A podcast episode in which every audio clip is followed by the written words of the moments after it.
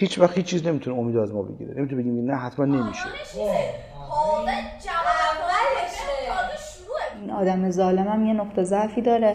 چیزیه که آدم تو ذاتش باشه نه اینکه قبلا یکی بیاد اونو بهش یاد بده. تلاش می‌کنه که تو رو با خود خودت مواجه کنه. تو همون جای کسی نظر نمیدم. کسی اینقدر آسایشش رو داره از زندگیش لذت می‌بره دیگه واقعا فراتر از تصور من بود. اما نتیجهش برای خود من این بود که ما دیگه بعد این جلسه می‌تونیم عنوان این جلسات رو بذاریم کارگاه هنرمند درون.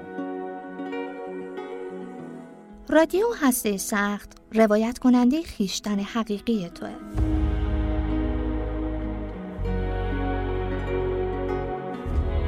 رسیدن به این خیشتن مثل شکافتن هسته سخته.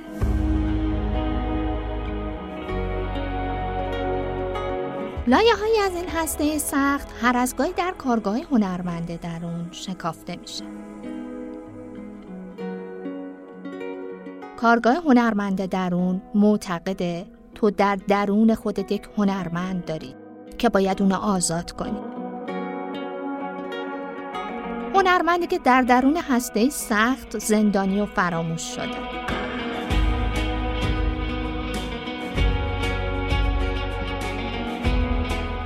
شکافتن این هسته ورود به دنیای سرشار از قدرت، بینیازی و رضایتمندیه و لحظه بی انتها و تجربه ناب خلق می‌کنه که برای هر کس منحصر به فرد.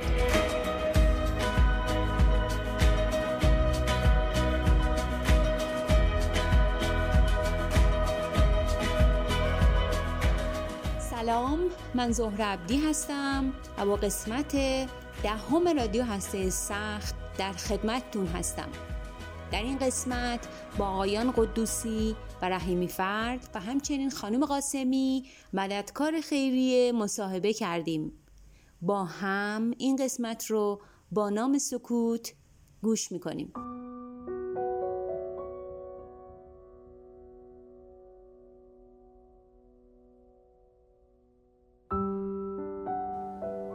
اگه کسی پیامی نفرسته دیگران چه چیزی رو دریافت می‌کنن؟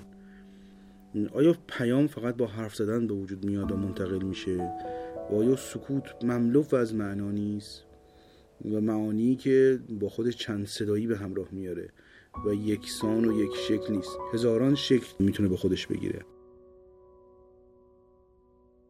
میومد همه اینا رو شرکت می‌کرد. من نمی‌دونم فکر می‌کردم که شاید یه چیزی هست توی این کلاس ها که انقدر اینو جذب می‌کنه که این به خاطرش میاد. ولی نمی‌دونستم که اون نمی‌دونم الانم نمی‌دونم که اون چیه. شما کلاسی رو در نظر بگیرید که با سکوت شروع میشه و با سکوت ادامه پیدا می‌کنه. اما به صورت طبیعی ما وقتی تو همچین موقعیتی قرار می‌گیریم یهو مضطرب میشیم یعنی قرار چی بشه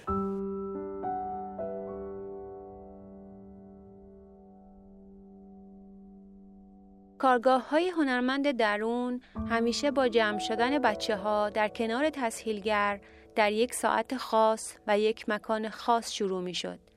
سپس بحثی توسط تسهیلگر طرح شده و همه شروع می کردن به حرف زدن. حرف زدن، حرف زدن و حرف زدن. اما اگر بچه ها حرف نزنن چه؟ اصلا حرف نزنن. سکوت کارگاه رو پر کنه و انگار نه انگار این همه آدم جمع شدن تا با هم در فعالیت گروهی مشارکت کنند. اول اون جلسه بود تو روبات کردیم یکی از دو تا برادر به هم گفتش که می‌خوای حرف بزنی یا می‌خوای ساکت باشی؟ خیلی معدبانه سوالش مطرح کرد اما پشت این حرفش یه چیزی بود که اون موقع تو جلسه شد اصلا منم خیلی سریع نفهمیدم. اما بعدا که دوباره به اون برخورد مراجعه کردم خیلی برام معنی دار بود این سوالش. این کار خیلی معدبانه می‌خواست بپرسه که اومدی حرف بزنی اما واقعا چقدر شنیدی؟ چند بار تا حالا پای حرف کسی نشستی بدون اینکه به جوابای بعدی خودت یا تحلیل و موشکافی اون کسی که داره حرف می‌زنه فکر کرده باش فقط بشنوی. انگار منو داشت به این نوع شنیدن صرفا شنیدن دعوت می‌کرد. و داشت می‌پرسید که چقدر واقعا شنیدن بلدی؟ چقدر بلدی واقعا بشنوی؟ جلسه های مجازی و نشست های آنلاین که به واسطه همهگیری بیماری کرونا رواج زیادی پیدا کرد نکته خوبی رو به ما نشون داد. اینکه حضور آدم ها به خودی خود تاثیر داره. فارغ از اینکه اونجا چه حرف هایی زده میشه. چند بار تا حالا شده وارد همچین کارگاهی بشی وارد بشی برای شنیدن. ببین ما وارد میشیم به عنوان تحصیلگر وارد میشیم توی کارگاه برای اینکه حرفامون بزنیم. چقدر واقعا وارد یه کارگاه یه جایی یه جلسه میشیم. برای اینکه صرفا بشنویم فقط بشنویم. سوالش خیلی ساده و کوتاه بود و اصلا نه پافشاری کرد نه اصراری رو حرفش کرد و نه انگار که توقع داشت اصلا حرفش فهمیده بشه حتی. ولی واقعا پاسخ دادن به یه همچین پرسشی به نظر من کاری یه عمره. اینکه در قدم اول فقط بشنوی و صبر کنی تو همون شنیدن کاری بکنه. ببینید ما می‌دونیم بعدش چیه. اینجوری نیستش که ما برای شنیدن و صرفا شنیدن و اینکه اجازه بدی اون شنیدنه با ما کاری بکنه دست به حرف زدن می‌زنیم وارد جلسه میشیم با کسی تعامل می‌کنیم. و همش با آموخته های ذهنیمون اونایی که از قبل وجود داره و به سرعت ممکنه هجوم بیاره به اونا تکیه می‌کنیم و از اونا مطمئنیم نه به شنیدنمون. به همین خاطر اجازه نمیدیم خیلی از اوقات اجازه نمیدیم که این شنیدن ها با ما کاری بکنه و و, و صبور باشیم تا اون که ما میشنویم بر جانمون بنشینه و آروم آروم تهنشین بشه و یواش یواش جوانه هایی سر بلند کنه جوانه های نو و تازه. در حالی که ما می‌تونیم همونطور که مهموندار یه آدم هستیم دعوتش می‌کنیم حرفهاشو هم دعوت کنیم پذیرای حرفها هم باشیم. و اجازه بدیم در دنیای ذهنی ما حرفای اونا حرکت کنن و هر کاری هر جایی می‌خوان چیزی رو به انتقاد بکشن بکشن.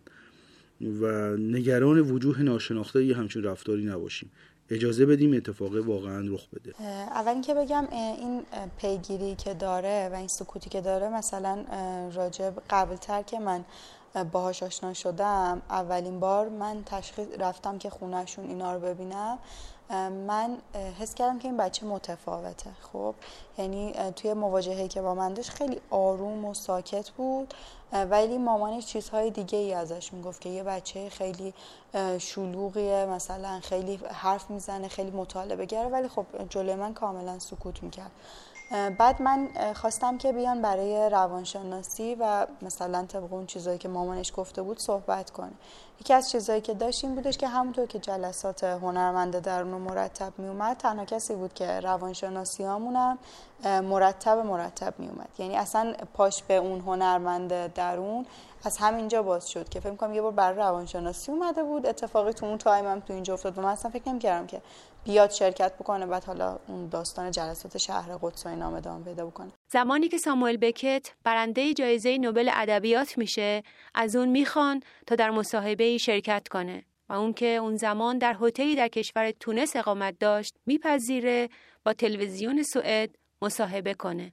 با این شرط که هیچ سوالی از اون پرسیده نشه. به این ترتیب مصاحبه بی کلام شکل می‌گیره که از اول تا آخر فقط صدای امواج دریا میاد و چهره بکت دیده میشه در حالی که در بالکن هتل ایستاده و در سکوت به سر می‌بره و گاهی به دوربین نگاه می‌کنه. بعد همیشه اون کارگاه هنرمند درونو که داشتیم چیزی که برای من عجیب بود این بود که من می‌رفتم میدم که زودتر از همه بچه هایی که ساکن اون منطقه هستن این بچه اونجا نشسته. و حالا براش اومدن توی دفتر شعبه هم خیلی سخت بود. چه برسه به شهر قدس شرط اقتصادی خانواده به شدت ضعیفه. حتی یک کلمه هم حرف نمی‌زد. یعنی گاهی وقتی که به زور می‌خواستی باش صحبت کنی گاهی خیلی کم مثلا یادم یه بار که من یادم که مثلا یه واکنشی نشون داد این بود که بچه ها آرزوهاشون حرف می‌زدن و این که خیلی مثلا بچه ها بهش اصرار کردن که تو هم یه چیزی بگو فلان ساکت نباشینا اون گفتش که آرزو داره پدرش رو ببینه. یه لبخند خیلی محوی زد بعدش هم لبخند رفت. و چهرش به همون چهره سنگی سابقش بازگشت. چهره ای که هیچ حرفی نمی‌زد. منظم در کارگاه شرکت می‌کرد. شما اصلا احساس نمی‌کردی؟ گوش نمیده اینا اصلا نبود. کاملا با دقت به نظر میومد باشه. چی برای سارا تو اون جلسه ها اتفاق میافتاد؟ چه اتفاقی؟ چی رو چی براش روی می‌داد؟ فقط من به عنوان تحصیل فقط می‌دونستم که اینجا و تو این کارگاه ها چیزی به دست سارا میاد. اما چیه؟ از چه جنسیه؟ ابدا قابل شناسایی نبود اتفاقا خودم که چیزایی که دوست دارم ازش بپرسم میگه چرا؟ این جلسات رو میومد با اون همه سختی.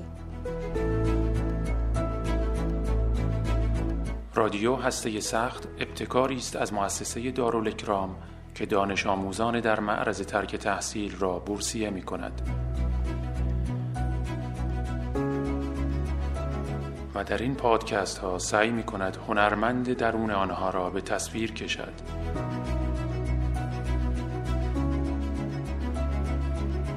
باشگاه اندیشه و مرکز مداد در تهیه این پادکست ما را همراهی می کنند. چقدر با آدم های دیگه زمانی که اونها سکوت کردن توجه کردیم اگر این کار رو انجام بدید و بعد از اندکی متوجه خودتون بشید ممکنه شکل سوال عوض بشه. چقدر به سکوت کردن خودمون توجه کردیم؟ فرض کنیم مثلا ما توی تاکسی نشستیم و راننده تاکسی مثل خیلی راننده تاکسی که همچون اخلاقی دارن شروع می‌کنن صحبت کردن حالا گرم می‌کنن فضای سفر درون شهری رو شروع کنه حرف زدن. و اما مسافرها هیچ حرفی نزنن. صرفا ساکت باشن. هیچ چی نگن. و راننده تاکسی از اول تا آخر عقایدش مطالبش اخبارش تحلیلاش و همه رو مطرح بکنه و با هیچ پاسخی هیچ کس نده. هیچ کس هیچی نگه. نه آره نه نه. فقط گوش بدن. و خیلی واضحه و همه این تجربه رو داریم که گوش دادن و واکنشی نشون ندادن از طرف مسافران به این معنا نیست که هیچ اتفاقی نیفتاده. ما خیلی خوب این با این مفهوم آشناییم که برای ما اینطور نیستش که هیچ اتفاقی نیفتاده. اگر اونا بشنون اما هیچی نگن. آیا واقعا همچین تاکسی با زمانی که یه راننده داره و هیچ کس توش نیست واقعا مساویان این دوتا واقعا یک اتفاق رقم می‌زنن. مگه نه اینکه اونا ساکت بودن و اگه نبودن هم هیچ فرقی نمی‌کرد. واقعیت اینه که فرقی می‌کرد. سکوت کاری می‌کنه. گوش دادن و ساکت بودن کاری می‌کنه. اصلا خود سکوت کاری می‌کنه. قرار سکوت کنیم همین. یا این تصوری که وجود داره که الان باید یه استادی بیاد و مثلا یه طرح درسی داشته باشه و اون طرح درس رو ظرف مثلا یک ساعت دو ساعتی که تو این کلاس هستیم مثل توتی تکرار کنه بره جلو و این دو ساعت تموم شد و قالش کنده شه. این اون سکوته در دل خودش یک مسئولیتی برای تک تک افراد ایجاد می‌کنه که این مسئولیت ترسناکه. اینکه یک دانشجو یک هنرجو یک شاگرد وقتی وارد یک کلاس میشه از اول یعنی از قبل طبق سنت و طبق روالی که وجود داره مسئولیت اداره این کلاس با استاده. از خودش سلب مسئولیت می‌کنه. وقتی اون سکوت ایجاد میشه یه دو یهو انگار همه متوجه میشن که اه منم یه مسئولیتی دارم در قبال این کلاس. در, در قبال این وقتی که همه گذاشتن منم مسئولم. بعد هر چی این سکوت ادامه پیدا می‌کنه هی مسئولیت سنگین میشه هی مسئولیت سنگین میشه. انگار یهو همه متوجه یه چلنج و یه چالشی میشن که خب حالا باید چیکار کرد؟ سوال پارسا مسئله ای بود که در همه جلسات کارگاه مورد توجه تسهیلگران قرار می گرفت. در دقایقی که بچه ها ساکت هستند چه اتفاقی داره میفته؟ بعضیا خطرپذیرن شجاعت بیشتری دارن تن میدن شروع می‌کنن به اینکه مسیر کلاس رو تعیین کنن. یا در مقابل پیشنهادی که وجود داره مخالفت کنن. این اتفاقی بود که تو کار جلسات ما میافتاد. یعنی یه یکی دو نفر از بچه های کلاس جسارت این که با مربی کلاس مخالفت کنن داشتن. گفتن نه این خوب نیست ما حوصله‌اش رو نداریم. البته این بعد چند جلسه اتفاق افتاد. بعد از اینکه احساس کردن توی این جلسات قرار نیست از چیزی از پیش تعیین بشه. قرار همه با یک توافق جمعی روی چیزی تمرکز کنن و اون بشه موضوع اون جلسه. این اتفاقی بود که به نظر من خیلی به ذات زندگی نزدیک می‌کنه ما رو. یعنی که وقتی ما تو زندگیمون یهو متوجه میشیم که قرار نیست از خودمون سلب مسئولیت کنیم. هی هی فرافکنی کنیم هی برون سپاری کنیم هی هی کاری که به عهده خودمون رو بسپریم به دیگران. توی خانواده توی مدرسه توی محله آدما معمولا هی تا جایی که امکان داره می‌خوان مسئولیت بندازن رو دوش دیگران. این تجربه این کارگاه به من اینو می‌گفت که فقط کافی سکوت کنیم یک بازیگر فرانسوی هست که وقتی می‌خواد دیالوگ رو تعریف کنه میگه دیالوگ سکوت های منقطع. یعنی ساکت هستی اما گاهی حرف می‌زنی. پس با این تعریف وقتی یک بازیگر شروع به صحبت می‌کنه آنگاهی حرف می‌زنی داره اتفاق میفته یعنی قبل از اینکه کلام از دهان خارج بشه سکوت یا خاموشی زبان شروع شده. یعنی حتی جار و جنجال و سر و صدا و تبدیلش کنیم. مثلا توی محله توی روابط بین همسایه ها ممکنه یه یه چیز کوچیکی یه چلنجی وجود داشته باشه.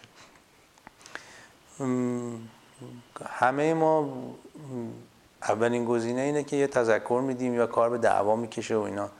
خیلی میشه ساده تر هم با این قضايا برخورد کرد. اینکه مثلا یه نفر به مسئولیتش عمل کنه. یه نفر احساس مسئولیت کنه. یا هی بزنم تو سرش بگم تو به مسئولیت عمل کن. خودت به مسئولیت عمل کن. همون اتفاقی که تو کلاس میفته. من توقع دارم یکی کلاس رو اداره کنه میام تو کلاس اما وقتی می‌بینم سکوت همه ساکتن هیچ برنامه وجود نداره این موقع چیکار باید کرد؟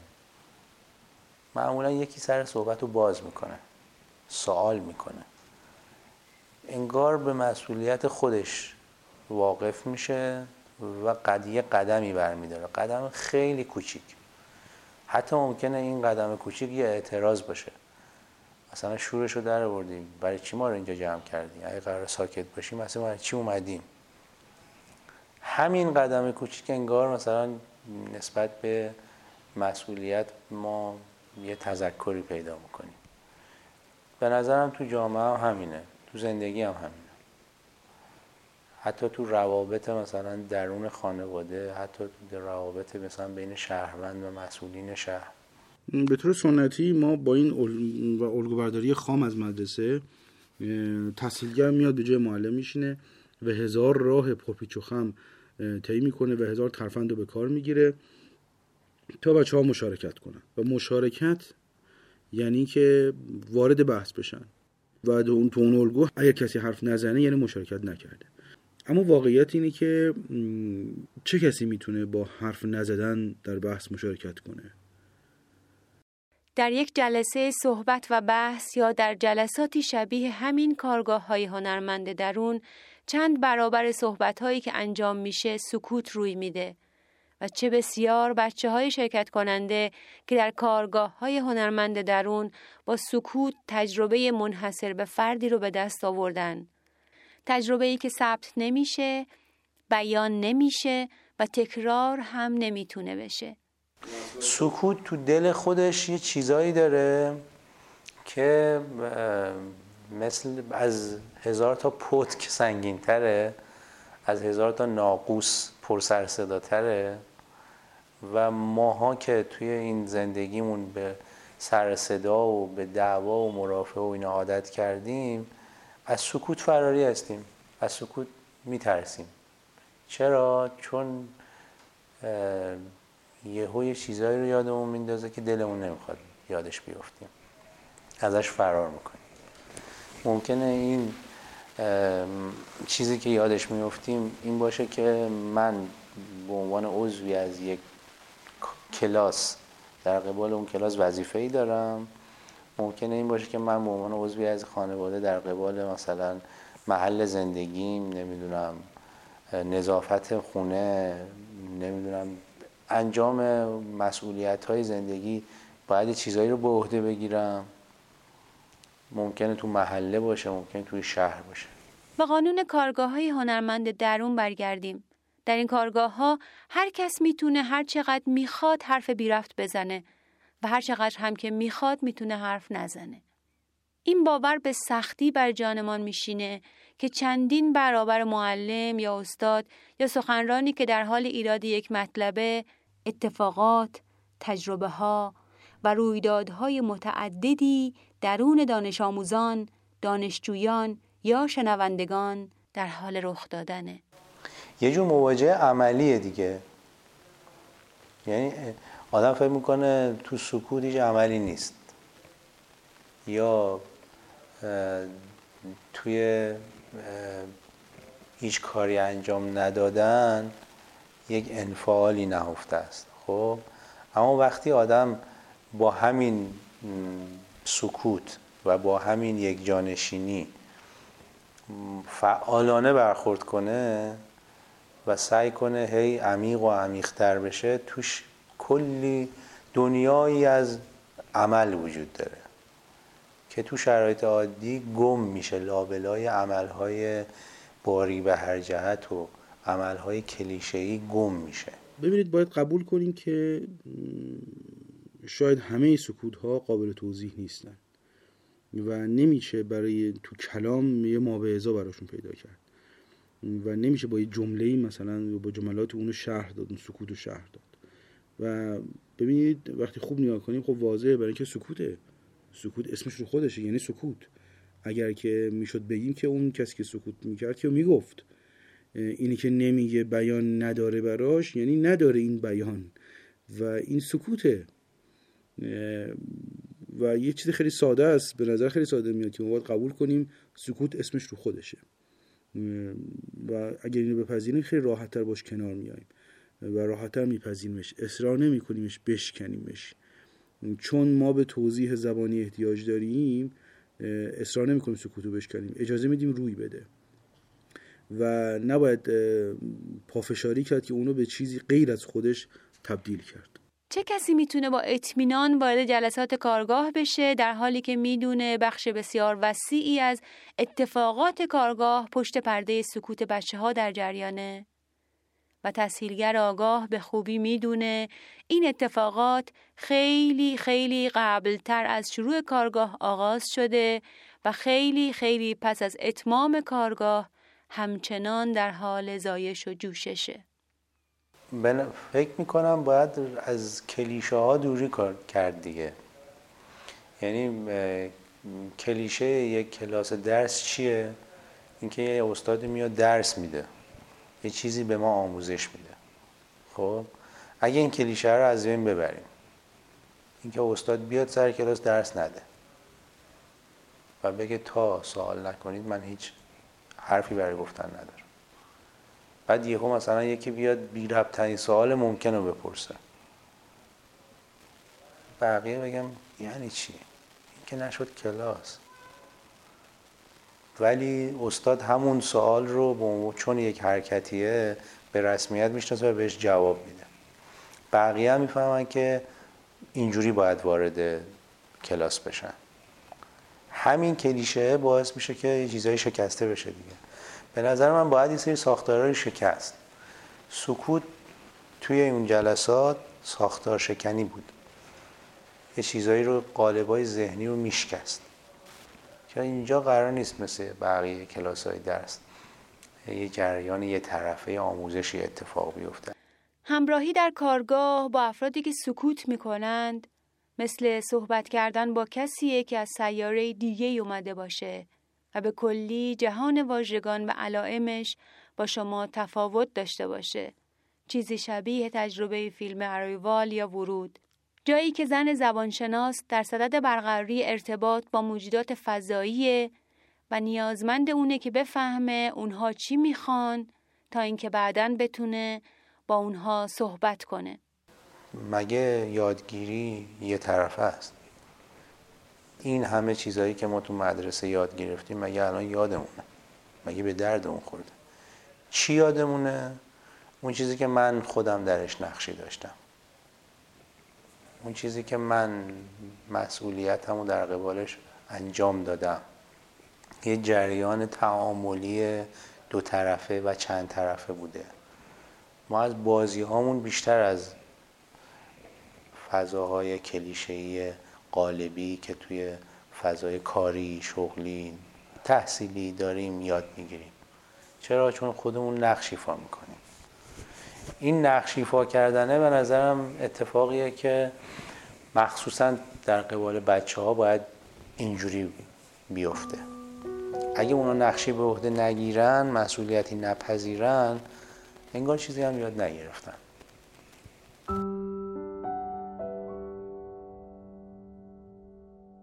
اگه کسی پیامی نفرسته دیگران چه چیزی رو دریافت می‌کنن؟ در واقع به این سوال باید توجه کنیم. آیا پیام فقط با حرف زدن به وجود میاد و منتقل میشه؟ و آیا سکوت مملو از معنا نیست؟ و معانی که با خود چند صدایی به همراه میاره و یکسان و یک شکل نیست. هزاران شکل می‌تونه به خودش بگیره.